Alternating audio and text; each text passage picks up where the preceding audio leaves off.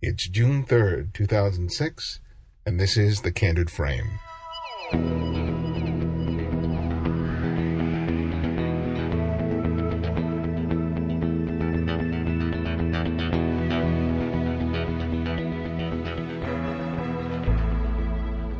Welcome, everyone, to episode 8 of The Candid Frame. First off, I want to give a thanks to everyone who posted a comment on the iTunes website.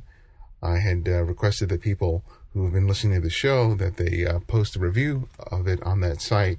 And not only was I glad to see that there was a good number of uh, reviews on the site, but also that they were so favorable to the show. I really much uh, appreciate you taking the time to listen and for taking the time to uh, post a comment. And if you haven't already, I welcome you to uh, take a couple of minutes to go to the site and post your comments and your thoughts about the show. Um, it's always a, a, very good thing to hear, but uh, also I think it's very important for people who are checking out the variety of different uh, podcasts that are focused on photography to have a sense of um, how this show is different from all the other programs that are out there. So uh, if you haven't already, please take the time to uh, to post your comments there and and uh, send an email out to anyone else who you think is um, might be interested in the show. I haven't really been uh, real big about uh, trying to market uh, the the podcast, largely because of a you know the factor of time. So I'm depending on people who are really uh, into the show to pass the word along. So uh, any effort that you can do in that respect, well, thank you for that. Um, well, the uh, guest for today's show is Kevin Lynch. And Kevin Lynch is a photographer who's been in the industry for quite a while, and he makes a, a good part of his income producing images for the promotion and marketing of major motion pictures. Uh, a lot of his uh, portraiture is uh, used for uh, for the marketing of films as well as ending up in posters for uh, for these same films. And uh, you'll see one amazing portrait that he did of Kirk Douglas uh, one that I was particularly fond of, uh, that he was really kind enough to allow me to use on the site. But it's his personal work and his personal projects that I found particularly intriguing, uh, including a project that he's been working on on the Ultimate Fighting Challenge. And um, I think you'll find that his images, many of which are on his website, are really just phenomenal explorations, not only of an interesting subject, but just in terms of photographs. They're amazing in their exploration and their use of light, color, tone, contrast, and motion. And uh, I suggest that you take the time to visit his site. I'll have a link on it on the, of course, the website as usual. And uh, also, I have several links on the right-hand side of the of the uh, of the blog um, for different photo-related blogs and podcasts that I, am particularly fond of and uh, am you know, very eager to support. So if you haven't already, check out some of those blogs and podcasts and find out what's out there. I think they're just great resources. And uh, as much as I love your support of this show, I'd love for you guys to support uh, the other podcasts and blogs that I have found to be particularly helpful to me in my own work. But enough of all that. Just sit back and enjoy our interview with Kevin Lynch.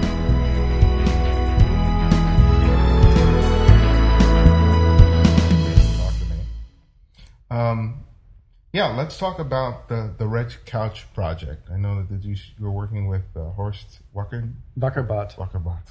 I knew I was going to have trouble with that name. Oh, I'm sure even Germans do. But yeah, tell me about how you got involved with this project and what it what it meant for you in terms of your photographic career. Well, I, first of all, I, I grew up in Europe. My father was in the service for 20 years, and we traveled around Paris, Brussels, and Germany. And I ended up in Germany and while I was in high school, I was trying to figure out what am I going to do with my life? Where do I want to go? What direction do I find interesting? And I had taken pictures of my girlfriend then, who wanted to be an actress. Uh, due to the photographs I took of her, she was actually asked in for an audition uh, for a Rainer Werner Fassbinder movie, which uh, was amazing for an unknown actress to even be considered by him in any way. So uh, those pictures I really enjoyed the communication. I enjoyed the media, and uh, I loved all the technical stuff about it, and it was really exciting to me. So I introduced myself. Um, actually, I, I wanted to study at the Darmstadt in Germany at the uh, photo design school, but due to the fact that I was a foreigner, it took me like uh, two years to be able to be accepted. There were 800 applicants and 24 were accepted. I was one of the 24 accepted, but I was on a two-year waiting list. Oh my god. Then the other school, so I figured I'll just join the Frankfurt University and study fine art history and maybe sports science because I was into sports then. Uh, and meanwhile, I went to uh, see if there was a photographer out there that was looking for an assistant, and coincidentally, there was.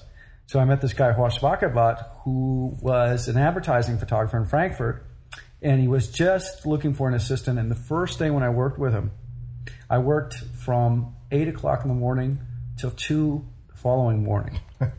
and we had, he was working on another book project with Kevin Clarke on the Documenta 6 then. And they were narrating the entire uh, Documenta and they did a book on it, which was in Kassel. And that was Joseph Beuys, Walter de Maria, Richard Serra, all these great artists that were involved and uh, with with the Documenta. And I actually loved art, and I was more inspired by actually fine art painters and, and, and sculpture artists because uh, it's all about form and shape. And you know, in photography, in the end, it's not a two dimensional art; it's a three dimensional art, and the way you you have to visualize, you know, light and and uh, and, and, and, and concept and perspective, etc. So, anyways, I meet Horst, and Horst was working on the Red Couch project with Kevin Clarke. So he was financing all this. Uh, and describe what the Red Couch project. oh, the was. Red Couch project. Okay, it was a uh, a book project that was based on doing an American portrait where you use a red couch as a common denominator or a unifying element that brings all these different walks of life together of American culture. Rich, poor, celebrities, unknown, political, right wing, left wing, racist, uh, activists, et cetera, et cetera, whatever represents the United States as a people.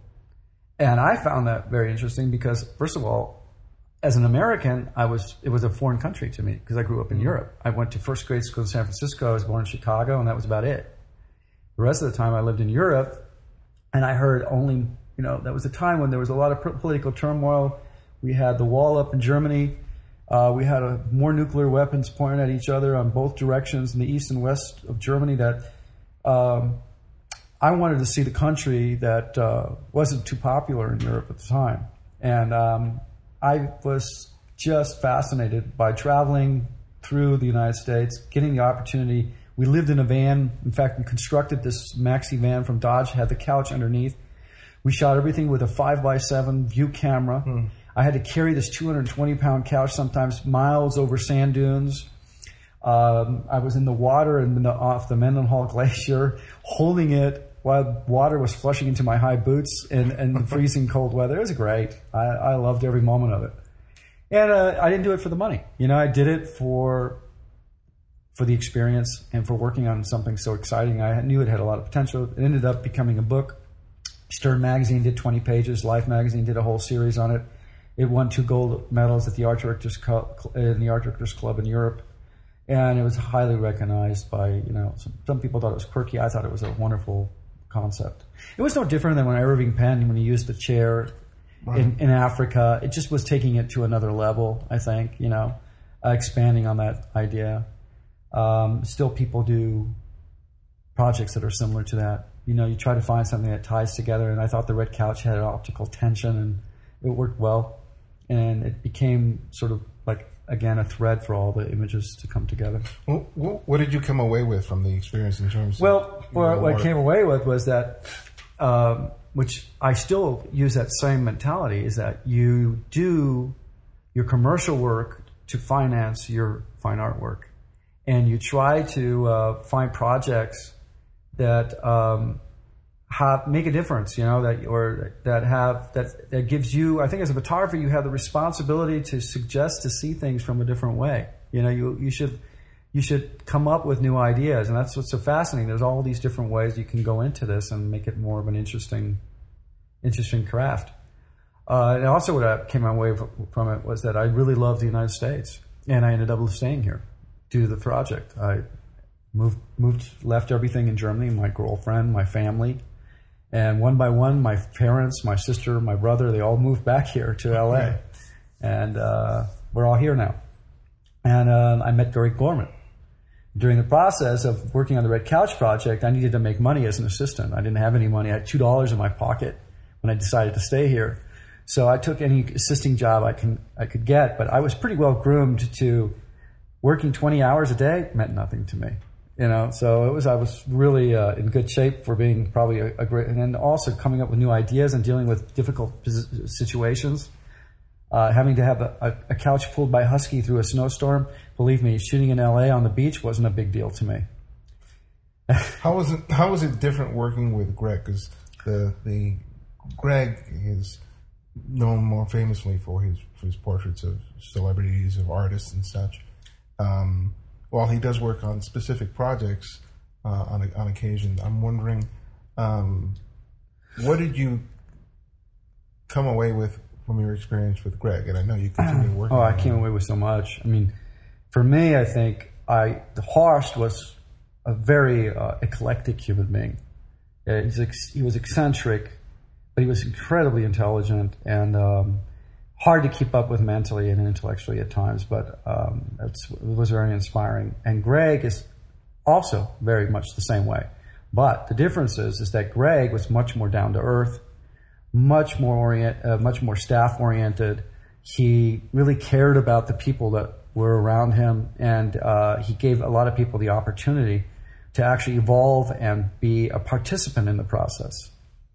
And I think that what, came, what I came across from Greg was one, how to deal with people. That's, I mean, if not if, if you want to like talk about his photography, it stands on its own. I mean, to me, he's one of the greatest portrait photographers in the world of all time.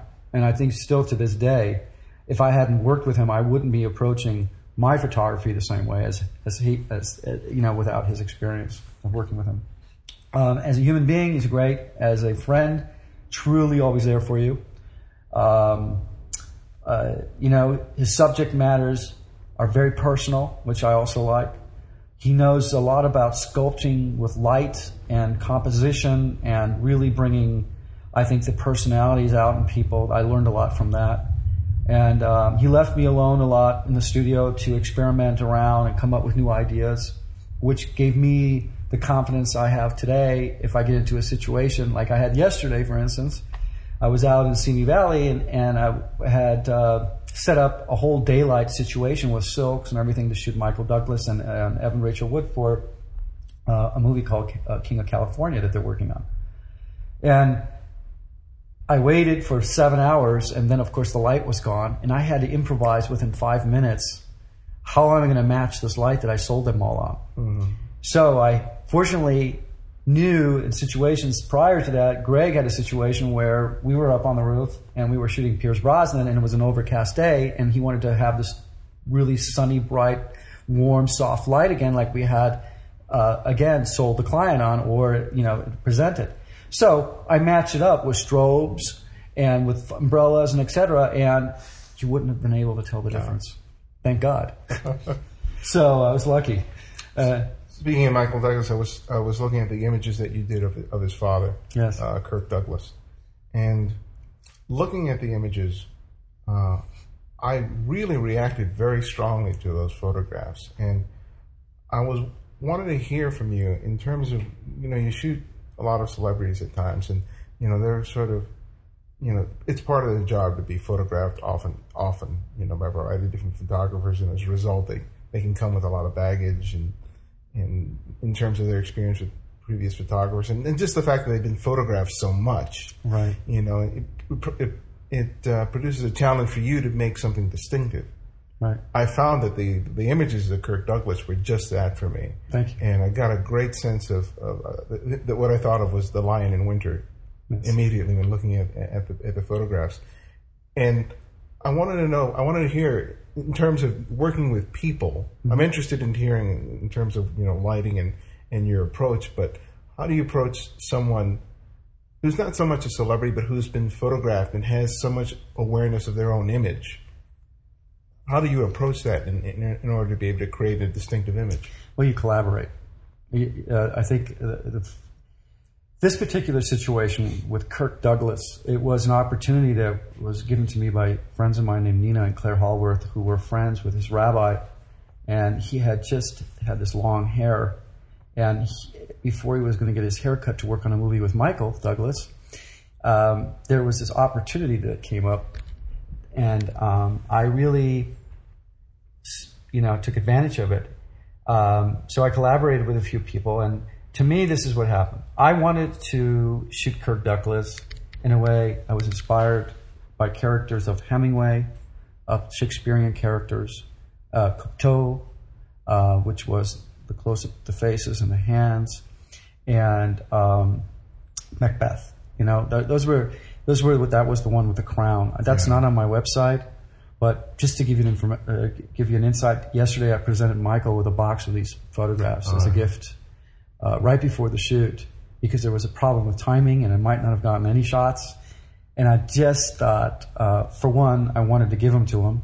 And I also thought maybe by seeing these images, he sees how sensitive maybe sometimes actors can actually be shown. And I think that Kirk was very giving in these pictures, very open. And uh, it gave me an opportunity to bring that out in Michael yesterday, amongst all the craziness that was going on. And I think I got that, um, hopefully. Oh yeah, I definitely got. Well, you didn't see the ones from yesterday from Michael. I'll show them to you later. So, yes, that that's that. It was different. I didn't want to do a lot of retouching and all that stuff. It, they were supposed to be real, and uh, it's not easy to get people to do that. I had him alone in my studio for an hour and a half, and he was incredibly cooperative. And I just took him through every scenario. Uh, there's one picture where he sits on this huge chair. That was um, an amazing chair that I got from uh, from uh, Blackman and Cruz, um, where he looks like an Indian chief. It's just grace, history, you know that that I wanted to reflect in him and sensitivity. It speaks to so much to the idea of of trust, that that collaboration. Yeah, You know, that's that's so important in order most to important to evoke something beyond, you know, what's right in front of you. Well, you're going into somebody's psyche as a photographer. I mean, that's sort of your your responsibility. In order to make a photograph of someone interesting, you have to you have to bring it out. You have to bring that person out. And actors hide behind characters, or they are they are most likely they always are playing somebody else. So the moment you have them in front of the camera, they have to be me. They have to be uh, themselves, which means in their in their sense, who am I? You know, what do I want to be, represent myself as, or what do I want to reflect myself as as a human being? So the only way to get that is by create, you know, by getting their trust, and that's also something that I learned from Greg. That's the most important thing is to get their trust, and once they know that they're safe and that you're going to take care of them, and you're not going to make them look like a freak, and uh, not try to, you know, commercialize something that might later on just not really reflect who they are. That doesn't mean you can't take risks. It just means that you have to be able to be uh, be uh, true to them of what you're. What you have to tell them what you want. You can't just like sit them in front of the camera and start taking pictures. I think uh, like with Lucy Liu, I sat down with her when I shot her pictures for about 10, 15 minutes. I had a camera next to me. I was still shooting film then, my Pentax, and we just started talking without her hair and makeup. And I started just banging off some pictures while she was talking to me. And we just sat there, just the two of us in front of my daylight studio glass windows. And actually, I really like those pictures. It's the first picture. And then we put her into hair and makeup and we started this narration, this story narration um, of, of photographs. And I like to work that way, actually. I like to uh, take not just one particular portrait, I like to also do a series of pictures that sort of reflect. Everyone has multicolors. You can't always get it necessarily in one photograph. So I like to show the dimension of the human being in, in a series of pictures. The other the other series that that, that I saw was uh, the nudes in the landscape. Yes. And I'll be quite honest with you. When I first heard the type of photography it was, I kind of rolled my eyes because I've seen a lot of that work, and it, it just a lot of it falls into sort of Oh, yeah. cliche. Yeah. But as soon as I saw your pictures, I was just I was I was just very impressed Oh. because I thought that Awesome. that when the, looking at the photographs, there are distinct qualities of of lighting, of of form, of contrast, texture, all within the context of that you know, panoramic, you know, frame, that, that format, which is always a, a challenge to really effectively compose an image in that sort of elongated form. And it seemed like everything in in in the frame was just a wonderful balance. That all these elements individually were really strong, but that they kind of blended in almost seamlessly together. I thought it was a phenomenal job. Tell me about how that came about. And Well, yeah. well, I, I uh, when I started working uh, with photographers, it, I had to find a medium that I could work with, and I, that I was attract. I was attracted to the panorama because of traveling around the United States. I loved the landscapes of, uh, of of the Southwest, and I was really, as a European, sort of attracted to that. So I started black and white projects in '86, '87 with my Panorama 617 Fuji camera, and um, later on, I thought, uh, how can I take this to another step? I started actually doing a whole panorama project of uh, studies. One was with uh, landscapes, one was with African wildlife. Then I did it with portraits. And there's a series of pictures that I did of a guy who was a friend of mine named Reggie Bips, of, uh, who has neurofibromatosis. And I did a series of pictures of him too, almost like storytelling with the panorama. what's, what's that? It's a uh, you get it, it's sort of like uh, the Elephant Man, except it's actually t- uh, tumors of uh, of uh, the- of uh, the nerve cells. Okay. Uh, you get a very unfortunate deformed body and face, and um, so I so here here we are uh, teaching workshops in this beautiful Santa Fe, and I started drive. It drove me nuts because the cliches where everybody came in tight and did these typical things, and I was helping Greg with his workshops, and I finally just I've been wanting to do it so badly. So I took a workshop myself with Sam Abell, and I had already outlined all the locations. I knew exactly what I wanted to do, and within one day, I had shot all these panoramas, and uh, just basically nailed it with natural light, handheld, fifteenth of a second sometimes with a six seventeen camera, and I just went from one place to another, and uh, I knew that that's what I wanted to do, and I had the models. And uh, I think in an hour and a half, I shot half, half those pictures. You're kidding? Huh? No. And then, then I progressed on it, shot some in Pantelleria with three girls that I did a story, and I did also some um, in St. Bart's. And after a while, it was a, it was a study for me. They are not like I would say sexual erotic pictures.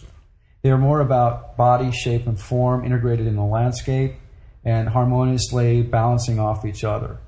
And after a while, there's only so many nudes I could keep finding interesting to shoot.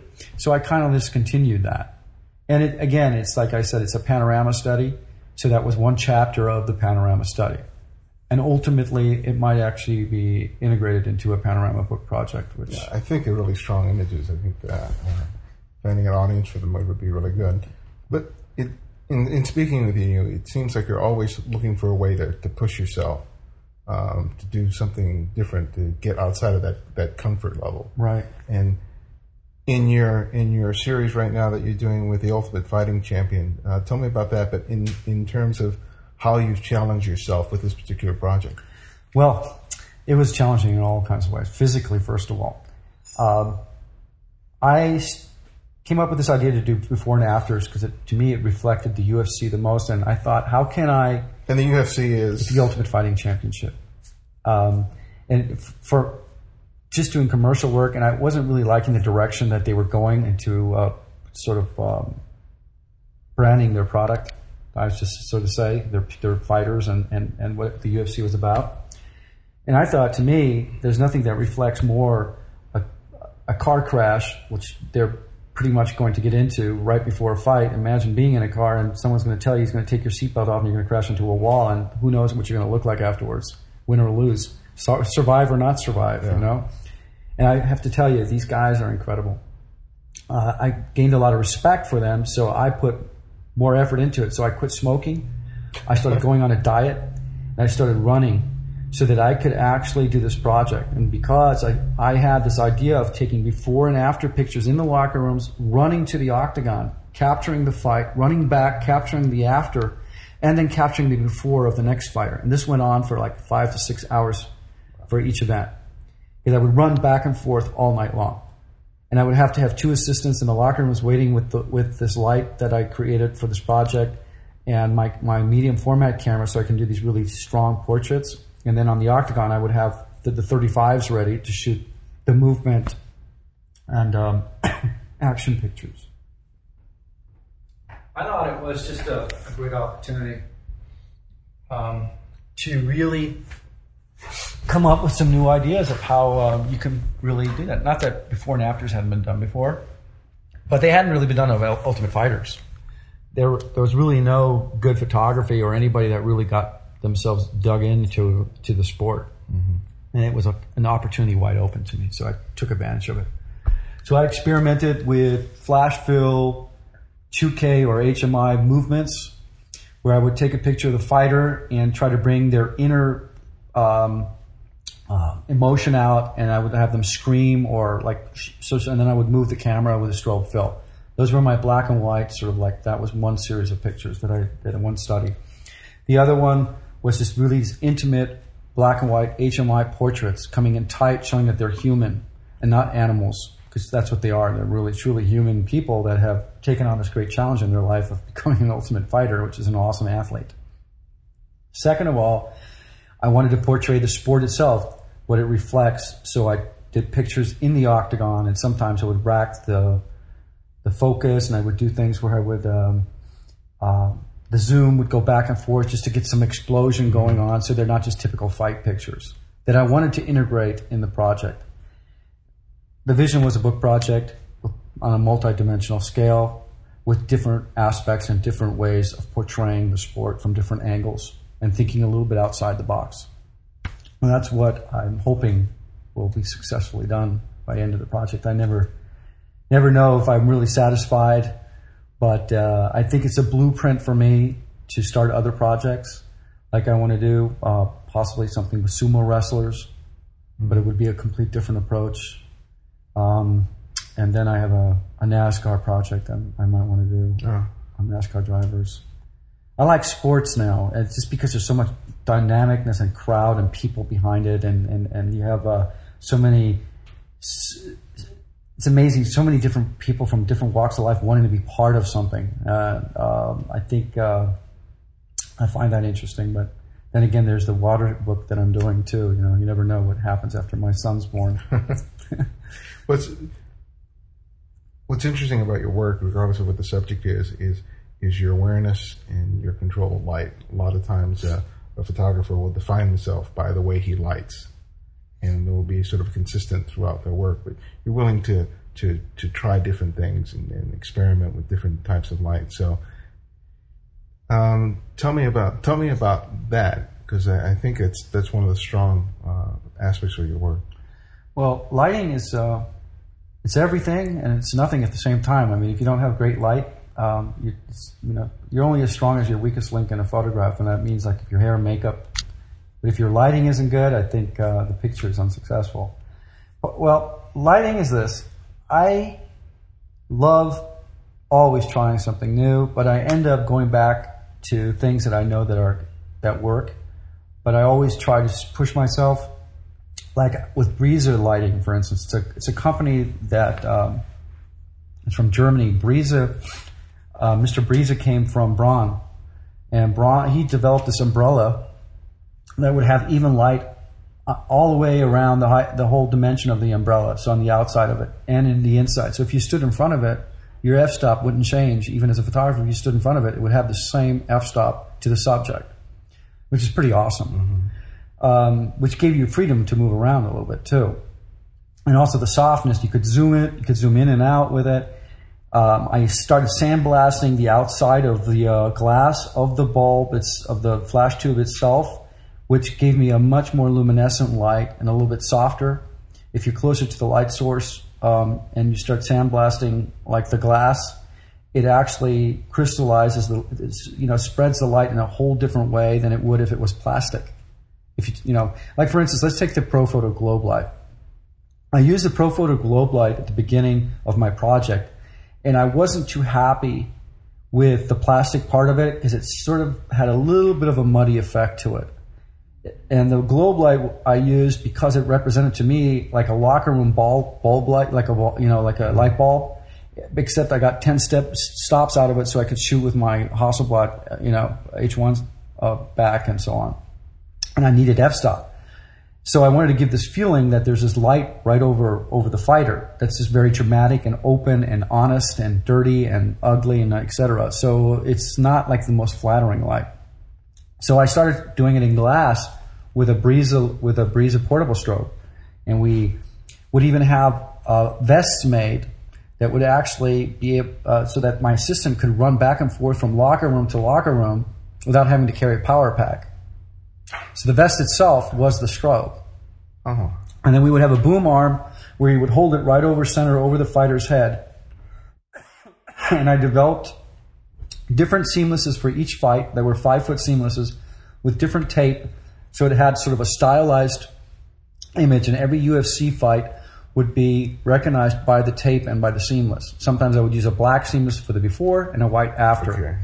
Sometimes I would use a red seamless for both, you know, depending on what I was feeling like doing. But I kept it consistent, so the whole project has sort of a style to it.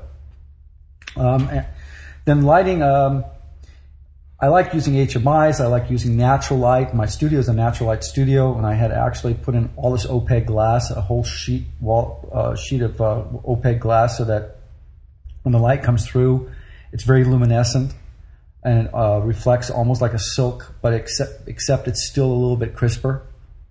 Um, I think that that's where really it all comes down to. If you want great quality of stuff, you got to go back to glass. Uh, this plastic just doesn't have the same way. It's the light when it goes through glass, it spreads out. When it goes, I mean, through plastic, it spreads out. When it goes through glass, it just shoots through, but it softens straight through. Um, it's exciting because in photography you get to work with all these different things. You have HMIs, you know. I use every kind of light, So I love natural light. Like yesterday, I did improvise because of the light went, went, and I had to kind of like shoot the strobes through the silks and all these things that I had set up for the natural light. That's this box that I kind of created uh, for Greg many years ago, and he lent it to me. I, I borrowed it from him actually yesterday for this particular shoot. It's sealed off. There's like a, it's like a, imagine a eight by eight by ten foot wide cubicle, and in, within that cubicle, your subject sits or stands, and you can move it around depending on where the sun is, and let the light come through the silk uh, to the right, uh, or from the top, and then you fill it with a wall of light, like another silk in the front. And there you get the soft fill from the front, from a bounce, and you get this beautiful edge light from the side through the silk.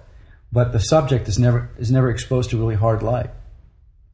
Um, for instance, that's one thing. And Yeah, I've seen that in the uh, Epson Print Academy online Oh yeah, when he does the thing. That I designed that for Greg many years ago, Yeah. and now you, it became a signature piece. Well, one of the things I like to end with is with uh, asking um, photographers if they wanted to recommend another photographer whose work for listeners to explore. Who would it be and why? Oh, uh, God, that's a that's a tough one. There's so many, so many photographers that um, I would, you know, I think Mapplethorpe is a great one to explore, um, just because of the way he consistently used his personal, uh, showed his personal, reflected his personal life and his fine art career, just like uh, Diane Arbus did. Those were very strong influences on me of, of, of the, the body of work. I think if you go into my library over there, there's just I can name a hundred photographers that I'm inspired by. I'm also inspired by painters. Like I was really, I would say Francis Bacon's been a big inspiration on me, especially with this fighter project. I would go research Francis because I think he really knew a lot about the male anatomy and also going into the subject and pulling it out in his expressions. Um, I would try Greg. Worked for me, uh, Greg Gorman. Um, I would uh, let's see. I think you with Mapplethorpe between Mapplethorpe and Greg, that's that's uh, a lot. yeah, that, that that's a lot. Well, you know, um, I mean, I, I'm going to say, I mean, um, for instance, who was my when I bro- grew up? Guy Bourdin was a big influence on me. I loved his conceptual uh, work that he did. Uh, see, I think as a photographer, to be successful and happy and content with what you do, if you could have your fine art or your personal work and your commercial work be the same thing, sort of like a DNA that just sort of intertwined, you have actually reached sort of what you want to reach. I mean, you just can never become complacent ever because that's when you lose it, I think. Uh, so I'm never ever satisfied, so I always try new things. And I think that's part of the exciting thing about this business that you get to always do that with this craft. Oh, great. Well, thanks again. It's well, been thank great you for, uh, conversation. well, thank you. Well, thanks for taking the time to listen to uh, this uh, episode of The Candid Frame. If you have any comments or suggestions about the show, feel free to email me at thecandidframe at gmail.com. And uh, feel free to visit the site as well at thecandidframe.com. So until next time, this is Ibarionex Perello, and this is The Candid Frame.